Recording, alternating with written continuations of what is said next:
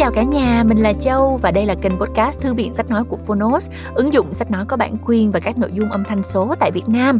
Tụi mình à, muốn giới thiệu đến các bạn rất nhiều những tựa sách hay đã có mặt ở trên Phonos thông qua podcast này và trong podcast thì chúng ta sẽ nghe chương 1 và nếu mà các bạn yêu thích thì các bạn có thể nghe phần còn lại trên ứng dụng ha.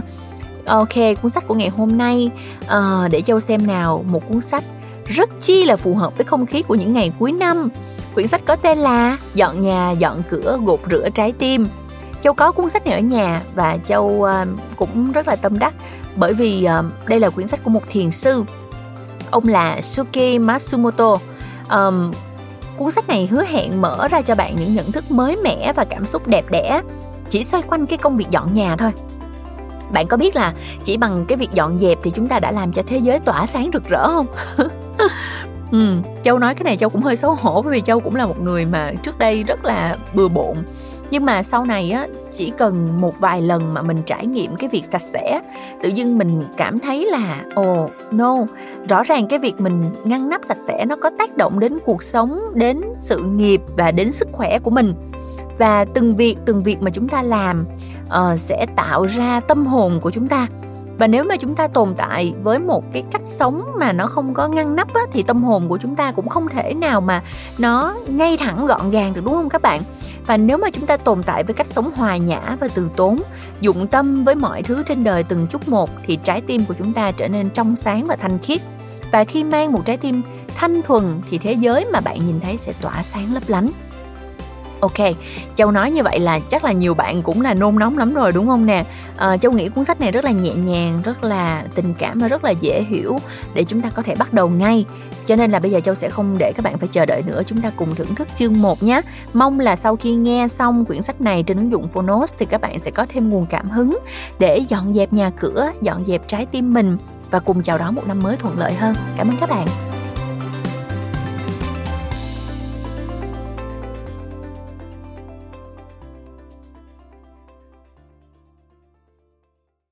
Bạn đang nghe từ Phonos.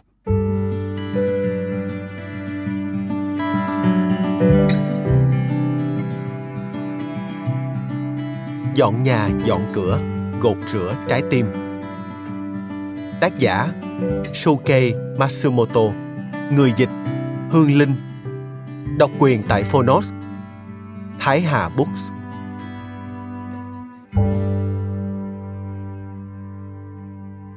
lời nói đầu.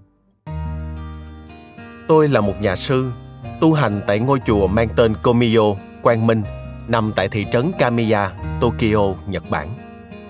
Năm 2003 tôi gõ cánh cửa chùa komiyo trở thành nhà sư thuộc phái bản nguyên tự honganchi của tịnh độ chân tông. Một ngày của nhà sư bắt đầu từ việc dọn dẹp. Dọn dẹp sạch sẽ bên trong ngôi chùa và sân vườn, lau cẩn thận gian giữa của ngôi chùa khiến nó trở nên sáng bóng. Việc dọn dẹp đó không phải vì đã bẩn, cũng chẳng phải vì bừa bộn. Nó được tiến hành để loại bỏ những đám mây mù ẩn sâu trong trái tim, trong tâm hồn mỗi con người chúng ta. Khi vào thăm ngôi chùa, bạn sẽ cảm nhận được một khoảng không gian thanh bình và êm đềm đến lạ. Một khung cảnh khiến trái tim bạn trở nên đủ đầy. Trong sân vườn được dọn dẹp sạch sẽ, không có lấy một chiếc lá rơi, cũng chẳng hề thấy một cọng rác nhỏ nếu bạn ngồi ở gian giữa của ngôi chùa, tự nhiên cơ vai sẽ được thả lỏng, kéo giãn, tâm hồn như được tươi mới trở lại. Để thanh tẩy những dục vọng ngoài thế giới trần tục, phải loại bỏ những bụi bẩn tồn tại trong tâm hồn. Để rũ bỏ những tham lam, phải lau đi những vết bẩn đã bám víu bấy lâu. Khoảng thời gian dọn dẹp thật cẩn thận và lưu tâm đến từng ngóc ngách như thế, thực sự là một công việc khiến trái tim con người trở nên trọn vẹn một lối sống đơn giản, trải qua quãng thời gian tìm thấy cái tôi chính trực. Từng giây, từng phút, từng khoảnh khắc sống với một trái tim hòa nhã và tự tốn.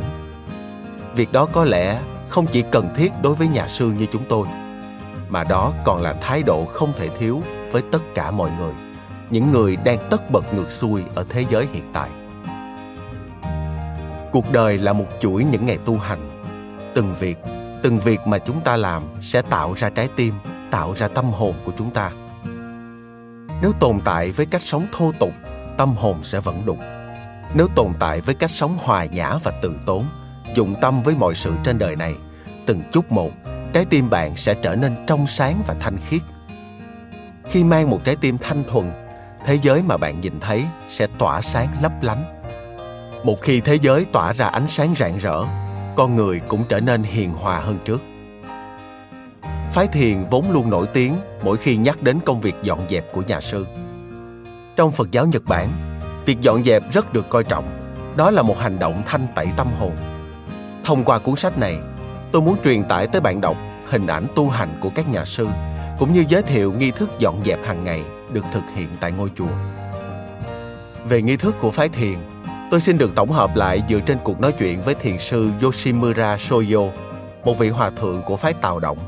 Hiện đang hoạt động rất năng nổ với tư cách là thiền sư chế biến món chay cùng với tăng sĩ Shigaku. Người hiện đang sinh sống tại Berlin, Đức và truyền bá phái thiền Zen của Nhật Bản ra khắp thế giới. Tôi mong rằng trong thời gian rảnh rỗi, mọi người cũng có thể thử nghiệm nghi thức dọn dẹp được các nhà sư thực hiện trong chùa một cách vui vẻ tại ngôi nhà của mình. Không có gì là khó cả, nếu như bạn có thể tự nhủ với lòng mình rằng mình muốn vừa ở nhà vừa bồi dưỡng vẻ đẹp tâm hồn.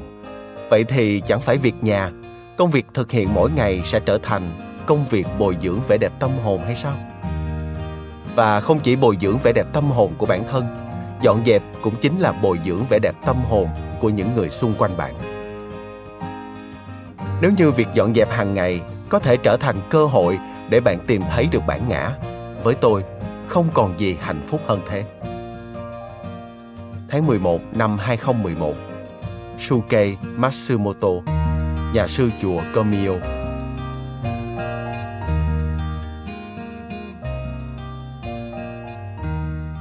Kiến thức chung về dọn dẹp.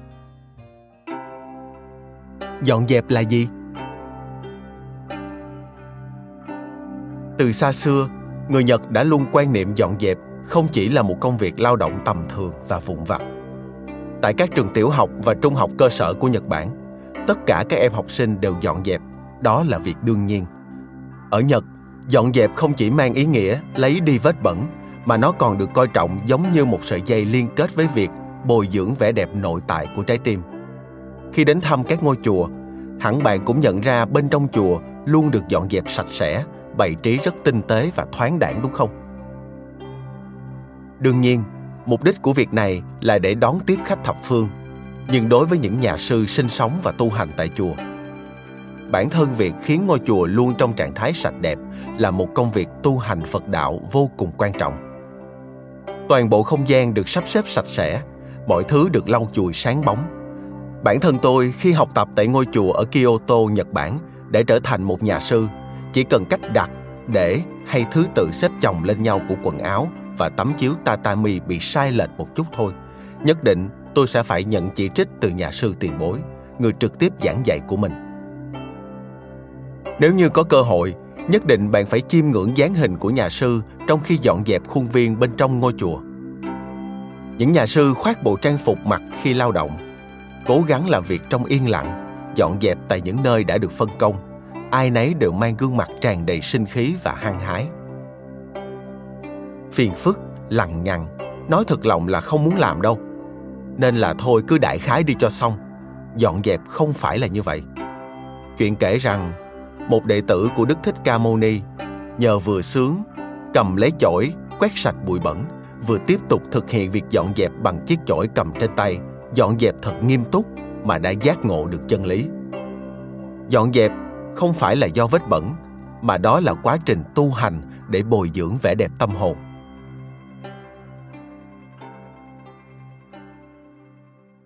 Về rác thải Rác là gì? Là vật đã bẩn, vật đã cũ, vật không thể dùng được nữa, vật không còn có ích. Thế nhưng, dù là đồ vật gì, ngay từ ban đầu chắc chắn nó không phải là rác.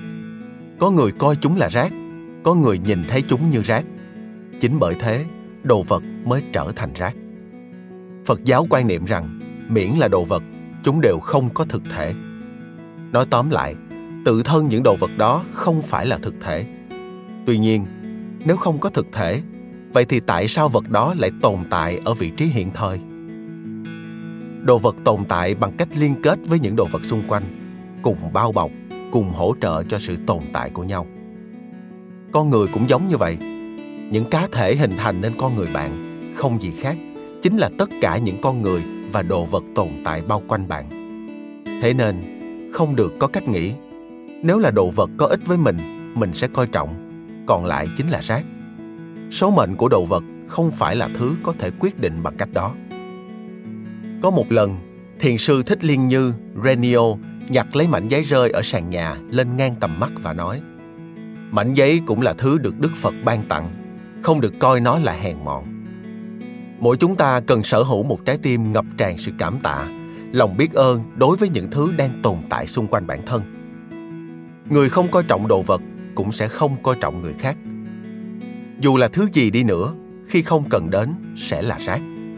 Những đứa trẻ lớn lên trong khi nhìn thấy bố mẹ mình với cách suy nghĩ như thế, thì không chỉ đối với đồ vật, mà cũng sẽ nhìn bạn bè của mình với cảm giác giống như vậy. Mỗi một đồ vật đều ẩn chứa bên trong nó công sức lao động cũng như tấm lòng chẳng thể nào đếm xiết của những người làm ra chúng. Ngay cả khi dọn dẹp hay sắp xếp cũng vậy, đừng đối xử với đồ vật giống như chúng chỉ là một sự tồn tại đơn thuần để rồi vứt bừa bãi tại đâu đó. Điều quan trọng là không được quên đi cảm giác biết ơn tuy nhiên, không được lãng phí, không có nghĩa là bạn phải đem cất tất cả mọi thứ vào trong tủ, để mặc chúng ở đó không sợ đến. Mặc dù có thể là đã được vài năm tuổi rồi đi nữa, nó vẫn là thứ mang sinh mệnh.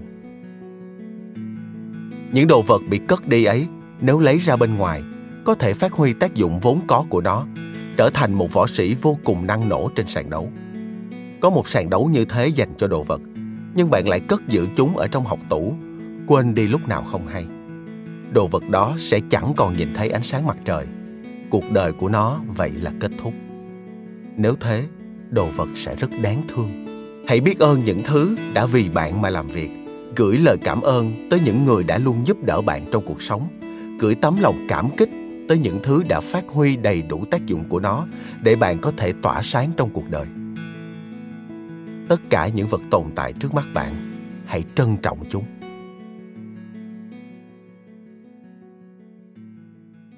Khoảng thời gian của dọn dẹp và sắp xếp. Việc dọn dẹp chẳng liên quan tới thời gian. Chỉ cần làm trong lúc rảnh rỗi là được. Bạn có nghĩ như vậy không? Như tôi đã nói, dọn dẹp là công việc mà khi thực hiện, nó sẽ lấy đi những đám mây mù bao trùm trong tâm khảm. Dù rất muốn cố gắng dọn dẹp, nhưng vì đã là nửa đêm, nên bạn không hề muốn làm một chút nào. Ngay cả ở các ngôi chùa sau khi trời đã về đêm, chúng tôi cũng không dọn dẹp. Quả thực, nên dọn dẹp vào buổi sáng. Hãy làm vào thời điểm đầu tiên trong ngày, tức khi bạn thức dậy. Các nhà sư tu hành tại chùa thức dậy vào sáng sớm tinh mơ, rửa mặt, thay quần áo xong xuôi. Sau đó, chính thức bắt đầu một ngày mới bằng công việc dọn dẹp. Nếu các nhà sư có thể đương đầu với không khí lạnh buốt vẫn còn vương sương sớm khi bình minh tới tâm trạng của họ cũng tự nhiên trở nên cứng rắn và nghiêm túc. Tất cả cùng bắt đầu một ngày mới với tinh thần làm việc đầy hứng khởi. Trước khi mọi người xung quanh và cả cây cỏ muôn loài thức dậy, công việc dọn dẹp được làm trong tĩnh lặng. Khi mà mọi vật vẫn chìm trong yên lặng, chắc chắn trái tim cũng cảm thấy bình yên, đầu óc cũng trong trạng thái hoàn toàn tỉnh táo để làm mọi việc thật khéo léo nếu có thể kết thúc công việc dọn dẹp trước khi mọi người thức giấc, bạn cũng có thể sẵn sàng hướng tới công việc của ngày hôm đó. Nhờ dọn dẹp vào buổi sáng, tâm hồn của bạn sẽ cảm thấy tròn đầy, giúp bạn có được một ngày vui vẻ và hứng khởi. Ngược lại, trước khi đi ngủ vào buổi tối, hãy cùng sắp xếp lại những thứ tồn tại xung quanh bạn. Với các tăng lữ, chỉ những thầy tu hành tại thiền viện, cuộc sống của họ là thực hiện việc dọn dẹp và sắp xếp đồ vật trong suốt cả một ngày vậy nên, sắp xếp đồ vật trước khi đi ngủ là không cần thiết. Sau khi dùng xong, phải sắp xếp gọn gàng. Nếu bạn có thể thực hiện triệt để được việc đó, dần dần, mọi thứ sẽ không còn bị vứt vương vãi và lộn xộn. Tuy nhiên, tại các gia đình thông thường, có lẽ sẽ không thể làm như vậy. Bởi thế, ít nhất hãy cất tất cả những thứ đã dùng trong ngày và xếp gọn những đồ vật đang bị vứt bừa bãi vào đúng vị trí hãy cố gắng dụng tâm sắp xếp mọi thứ trở về vị trí và trạng thái ban đầu ngay trong ngày hôm đó. Sáng hôm sau, để có thể bắt tay vào dọn dẹp với tâm trạng khỏe khoắn và sảng khoái. Nào, bắt đầu một ngày mới thôi. Việc sắp xếp phòng ốc là rất quan trọng. Tại thiền viện, nơi tôi được chỉ dạy về những công việc trong chùa, trước khi đi ngủ, tôi và người bạn cùng phòng bắt buộc phải tụng bài kệ được sướng vào thời điểm kết thúc công việc của một ngày nếu làm việc trước khi đi ngủ tại một căn phòng được sắp xếp gọn gàng, tâm trạng cũng trở nên sảng khoái. Có thể nhẹ nhàng điều chỉnh tâm hồn trong thư thái, ngủ một giấc thật sâu. Đó chính là cách dọn dẹp và sắp xếp hàng ngày. Nhưng điều quan trọng tôi muốn nhắn nhủ tới bạn là hãy thực hiện liên tục. Mỗi ngày, hãy tạo thói quen dọn dẹp và sắp xếp. Dù chỉ trong một khoảng thời gian ngắn thôi cũng được. Hãy làm trong phạm vi mà bản thân có thể không cần phải quá cố sức. Ban đầu, bạn có thể gặp khó khăn trong việc dậy sớm, nhưng một khi việc dọn dẹp vào buổi sáng và sắp xếp đồ đạc gọn gàng vào buổi tối đã trở thành thói quen, cả cơ thể và tâm hồn bạn sẽ trở nên khoan khoái, trải qua mỗi ngày trong tâm trạng tràn đầy hứng khởi. Khiến cho không khí trở nên thông thoáng. Có một việc nhất định phải làm trước khi dọn dẹp đó là mở cửa sổ, đón không khí mới vào phòng. Trước khi dọn dẹp vào buổi sáng, nhà sư chúng tôi luôn mở hết cửa sổ để những cơn gió tươi mát từ bên ngoài tràn vào trong phòng, giống như được không khí tẩy rửa và thanh tịnh vậy. Từ cánh cửa được mở để đón lấy ánh nắng, luồng không khí mát mẻ dễ chịu ùa vào, chạm vào làn da, cảm giác đôi mắt cũng trở nên sáng bừng và tỉnh táo, khiến tâm trạng như được gột rửa, trở nên thanh tịnh nếu có thể để luồng không khí tươi mới từ bên ngoài ngập tràn trong lòng ngực, việc chuẩn bị tinh thần cho công việc dọn dẹp cũng tự nhiên được lên dây cót. Cho dù có dọn dẹp bao nhiêu đi nữa, cho dù mọi vật trước mắt đã trong trạng thái sạch sẽ tới đâu, nếu như bạn phải dọn dẹp trong một bầu không khí bị ứ động, chắc chắn trái tim bạn, tâm hồn bạn cũng rơi vào hố đen trì trệ. Với mùa thu và mùa xuân, hai mùa có thời tiết dễ chịu làn gió từ bên ngoài ùa vào trong phòng sẽ khiến ta cảm thấy rất thoải mái và tươi mát. Tuy nhiên, nếu mở cửa vào thời điểm nóng nhất của mùa hè, khí nóng oi bức sẽ ập tới. Còn nếu là sáng sớm của mùa đông, luồng không khí lạnh tới mức giống như cắt xé da thịt sẽ tràn vào trong phòng. Nhưng dù thế, vẫn không sao cả. Hành động dọn dẹp ở một ý nghĩa nào đó chính là sự giao tiếp với tự nhiên ngôi nhà chính là thứ mà nếu hoàn toàn không có bàn tay chăm sóc của con người, bụi sẽ bám đầy, gỗ sẽ mục hết. Nếu trải qua 100 năm, nó sẽ sụp đổ, quay về với tự nhiên, đúng không? Được dọn dẹp và chăm sóc dưới bàn tay con người, ngôi nhà sẽ luôn trong trạng thái cân bằng với sức mạnh của thiên nhiên, đồng thời tồn tại như một nơi mà con người có thể sinh sống với tâm trạng thoải mái và an yên. Con người vốn dĩ chẳng thể nào sống và sinh tồn giữa thiên nhiên trần trụi con người là một loài sinh vật yếu ớt. Nếu trần truồng đứng trước cơn cuồng phong của thiên nhiên, hẳn là con người chẳng có cách nào chống cự. Chính vì thế, chúng ta phải vận động cơ thể, sắp xếp môi trường sống và tồn tại sao cho hòa hợp với thiên nhiên vạn vật. Việc dọn dẹp cũng chính là đang đối thoại với thiên nhiên. Khi nghĩ được như vậy tôi nhận ra con người hiện đại đang sống hàng ngày tại một môi trường giống nhau. Cho dù là mùa hè hay mùa đông, cũng không có gì thay đổi. Chúng ta luôn làm việc và sinh hoạt trong một không gian đóng kín, được lắp đặt điều hòa. Cũng chẳng khác gì đang cắt đứt mọi giao tiếp với tự nhiên. Một mặt trái nữa là, nếu để bản thân quen với môi trường đó, sẽ tới một thời điểm, cả cơ thể lẫn tâm hồn đều trở nên yếu đuối. Khi trời nóng, hãy cứ để cho nóng khi trời lạnh, hãy cứ để cho lạnh. Vừa cảm nhận tự nhiên, vừa chảy từng giọt mồ hôi trong khi dọn dẹp, tôi thầm nghĩ, đó chính là bí quyết cho một tâm hồn và cơ thể dẻo dai, tràn đầy sinh khí. Mở cửa sổ ra, giao hòa với thiên nhiên, bạn sẽ tự cảm thấy rằng bản thân mình thực sự quá yếu đuối, bởi chẳng thể sinh tồn trong cùng một môi trường giống với các động vật hoang dã.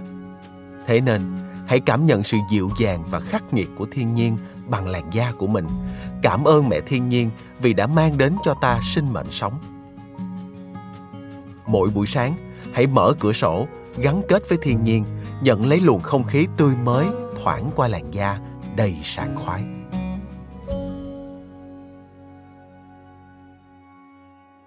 Côn trùng thì xử lý như thế nào? Với tín đồ Phật giáo, có năm giới phải bảo vệ, không được phép phạm vào. Trong đó, giới đầu tiên được đưa ra là giới không sát sinh, tức là không được giết hại những sinh vật sống. Tất cả mọi sinh mệnh đều gắn kết với nhau, tất cả đều bình đẳng và phải được tôn trọng. Không được làm tổn thương cơ thể, cũng không được cướp đi sinh mạng của vạn vật xung quanh. Tuy nhiên, con người vốn là thực thể cần hấp thụ thịt, cá, rau quả và những sinh mệnh khác để sinh tồn. Hãy tự nhận thức dáng hình một cái tôi không thể tồn tại nếu không sát sinh, giữ lấy trong tâm khảm tấm lòng tạ lỗi và biết ơn. Và điều quan trọng là cố gắng hết sức có thể để thực hiện một nếp sống không giết hại những sinh vật đang tồn tại xung quanh mình. Điều cơ bản của lối sống không sát sinh là dọn dẹp mỗi ngày. Côn trùng thường tìm đến nơi có đồ ăn để làm hang ổ. Để nguyên thức ăn vương vãi trên bàn, không thèm rửa bát đũa, không chịu vứt rau và thức ăn thừa đi. Nếu như bạn làm những việc như trên, đương nhiên côn trùng sẽ đến. Nói tóm lại, việc sắp xếp gọn gàng sau khi dùng bữa chính là kế sách đầu tiên để không phải diệt sâu bọ hay côn trùng. Việc tạo ra một môi trường khiến côn trùng không thể sinh sôi nảy nở cũng rất quan trọng. Nếu thùng rác đặt ở bên ngoài và để ngửa, không che chắn cẩn thận, nước mưa sẽ chảy vào, ứ động, tạo ra môi trường lý tưởng tuyệt đối cho loài muỗi sinh sôi. Với những loại thùng rác dễ bị động nước, hãy cất giữ bằng cách úp ngược xuống. Những vật như chậu hứng nước đặt trong vườn cũng không cần phải chọn loại có kích thước quá lớn. Hãy thường xuyên thay nước trong chậu, giữ cho chậu ở trạng thái sạch sẽ, tránh tình trạng để nước ứ động quá lâu. Cũng có những loại côn trùng mà nếu thả chúng ra sẽ nguy hiểm như mối hay ong bắp cày. Tuy nhiên, nếu như chúng ta thường xuyên cắt tỉa cây cỏ, khiến cho không khí được thông thoáng, đảm bảo hơi ẩm không bị ứ động, chắc chắn có thể phòng tránh được việc côn trùng làm tổ. Trước khi tỉa cây hay cắt cỏ, cần xác định xem trên lá cây hoặc những tán lá có tổ ong hay sâu róm hay không. Côn trùng và con người hãy cùng tiến hành chăm sóc triệt để vì cả hai phía. Lời khuyên về thay đổi công việc Trong chùa, mỗi nhà sư đều đảm nhận những công việc nhất định và theo định kỳ, tất cả mọi người sẽ thay đổi công việc mà mình đang thực hiện. Người mà cho đến hôm qua vẫn còn phụ trách công việc nấu nướng, kể từ ngày hôm nay sẽ phụ trách công việc vệ sinh, dọn dẹp khu vườn của chùa. Sự thay đổi về vị trí được tiến hành. Nhờ cách đó, các nhà sư có thể trải nghiệm mọi công việc trong chùa. Nhắc tới tu hành, có lẽ người ta sẽ liên tưởng tới hình ảnh một mình im lặng làm việc. Nhưng thật ra, công việc dọn dẹp trong chùa được thực hiện với tinh thần làm việc nhóm. Điều kiện bắt buộc là phải quan sát xung quanh xem những người khác sẽ lau ở đâu. Bằng việc nắm bắt được tình hình tổng thể, bạn có thể suy nghĩ về vai trò mà mình phải làm, sự cân bằng với xung quanh trở nên rộng mở, có thể hỗ trợ cho công việc của người khác. Bạn sẽ làm việc với tinh thần tự giác cao nhất. Ngoài ra, vì trong dọn dẹp có quy tắc từ trên xuống dưới, nên cũng cần chú ý về tổng quan và trình tự của công việc mà mình được giao phó. Nếu người bạn đồng hành làm chỗ kia, vậy thì mình sẽ bắt đầu từ hướng này. Như thế, bằng cách nắm được tình hình chung, chính bạn cũng đang tự tạo ra giá trị của riêng mình. Trong giới tu hành, chỉ cần một cá nhân chậm chạp cũng sẽ ảnh hưởng đến toàn bộ tập thể. Cũng có khi cả một nhóm các nhà sư bị phạt quỳ gối trên sàn gỗ, chắp tay hành lễ trong một khoảng thời gian dài. Để không gây ảnh hưởng đến người khác, tuyệt đối không được phép chậm chạp hay làm những việc dư thừa. Đó chính là cơ hội để tôi được hiểu từ tận sâu trong trái tim rằng sự tồn tại gọi là tôi không còn là của một mình tôi nữa. Cuộc sống sinh hoạt hàng ngày cũng giống như vậy. Không phải là một người duy nhất sẽ dọn dẹp. Điều quan trọng là tất cả mọi người cùng có ý thức bắt tay vào làm việc. Hãy phân chia nhiệm vụ cho các thành viên trong gia đình. thi thoảng, mọi người cùng thử trao đổi nhiệm vụ với nhau. Hãy để tất cả các thành viên trong gia đình chơi trò chơi đồng đội, vừa dọn dẹp vừa nghĩ đến những người xung quanh mình.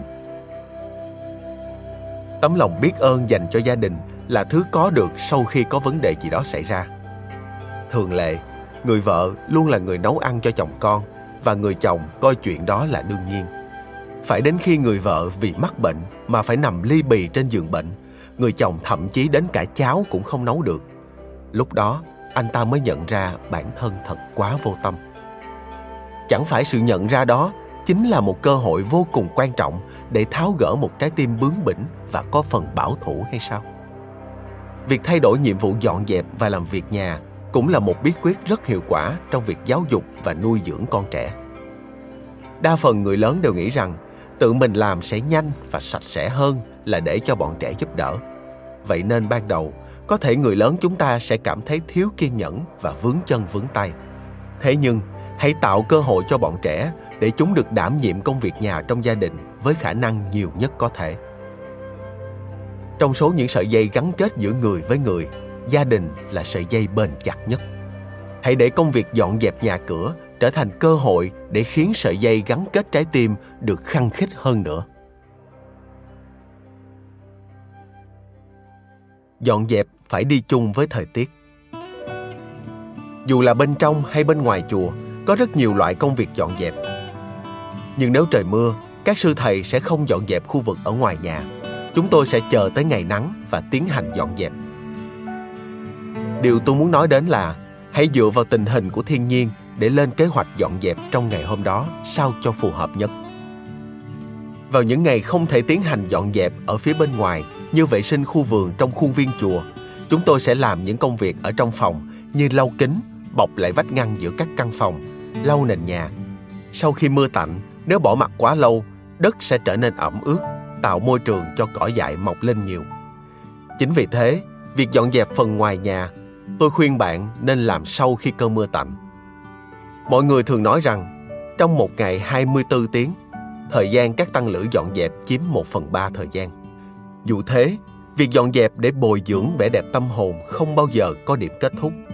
Càng tìm kiếm, ta càng lại thấy những nơi phải tiến hành dọn dẹp, không ít thì nhiều. Vào ngày mưa, hãy vứt bỏ sự bảo thủ. Dù thế nào, hôm nay tôi cũng phải dọn dẹp ở bên ngoài. Hãy dọn dẹp sao cho hòa hợp bằng động thái của tự nhiên với một trái tim và tâm hồn linh hoạt. Tại những gia đình thông thường, cho dù bạn có đặt ra quy định như ngày mưa là ngày cùng nhìn nhận lại bản thân thay vì dọn dẹp, có lẽ cũng không sao cả. Nếu nhìn một vòng bên trong ngôi nhà của mình, chắc chắn bạn sẽ tìm thấy nơi cần phải dọn dẹp đấy. Không trì hoãn tới ngày mai. Trong phái thiền có câu nói tiền hậu tế đoạn nó mang ý nghĩa đừng tiếc nuối những đau buồn của quá khứ, cũng đừng vẽ ra kế hoạch cho tương lai. Hãy dốc toàn khí lực, từng ngày cố gắng hết mình để những ngày sau chẳng còn gì hối tiếc. Trong việc dọn dẹp để bồi dưỡng vẻ đẹp tâm hồn, cách nghĩ này chính là quy định không được trì hoãn tới ngày mai. Nếu là một con người của xã hội hiện đại, bận rộn tới đầu buồn tóc rối, tôi nghĩ rằng bất cứ ai cũng từng có trải nghiệm trở về nhà trong mệt mỏi vì không còn sức lực nên sau khi ăn xong và tắm rửa, họ để nguyên bát đũa và quần áo bẩn, cứ như vậy mà ngủ luôn. Thế nhưng, ngày hôm sau, bạn có thể thức dậy với tâm trạng tỉnh táo và khỏe khoắn hay không? Đón chào ngày mới trong khi bị bủa vây bởi những thứ đồ chưa được giặt rửa sạch sẽ từ hôm qua, chẳng phải là bạn sẽ có cảm giác chán nản và ngột ngạt hay sao? Thực sự, Thứ khiến tâm trạng của bạn trở nên ủ dột không chỉ có khoảnh khắc bạn nhận thấy đống đồ còn tồn động từ hôm qua, mà nó còn bắt nguồn từ cảm xúc hằng lại trong tâm trí bạn một cách mơ hồ trong suốt cả một đêm. Khi vừa nghĩ, ôi, lẽ ra là mình phải làm, vừa trong trạng thái ngủ mơ màng. Thậm chí cũng có người nhìn thấy trong giấc mơ cảnh bản thân chăm chỉ cố gắng làm việc nhà, ngay khi vừa nghĩ cuối cùng cũng hoàn thành thì choàng mở mắt. Sau đó tại thế giới hiện thực, kết thúc mọi thứ bằng cách làm việc nhà một lần nữa. Tiền hậu tế đoạn, đừng tiếc nuối những đau buồn của quá khứ, cũng đừng vẽ ra kế hoạch cho tương lai. Hãy dốc toàn khí lực từng ngày cố gắng hết mình. Nói thì nói vậy, nhưng đó không chỉ là vấn đề của cảm xúc. Điều quan trọng là phải loại bỏ những suy nghĩ khiến tâm hồn bị vây hãm giữa những mộng ảo, không được để tâm trí nghĩ đến những chuyện dư thừa như cái này chắc để ngày mai làm cũng được hay, việc này á, nếu từ ngày mai bắt đầu làm thì mới có hứng thú hãy dọn dẹp, hãy sắp xếp ngay lập tức những việc phải làm vết dơ của tâm hồn, nếu cứ để mặc chúng trong một thời gian dài, hậu quả là sẽ khó mà loại bỏ được chúng. Những việc phải làm tuyệt đối không được trì hoãn tới ngày mai. Hãy cùng tôi trải qua mỗi một ngày mới với tâm trạng vui vẻ và hào hứng nha. Cảm ơn bạn đã lắng nghe podcast Thư viện Sách Nói. Tải ngay ứng dụng Phonos để nghe trọn vẹn sách nói của kỳ này bạn nhé. Hẹn gặp lại bạn trong các podcast sau.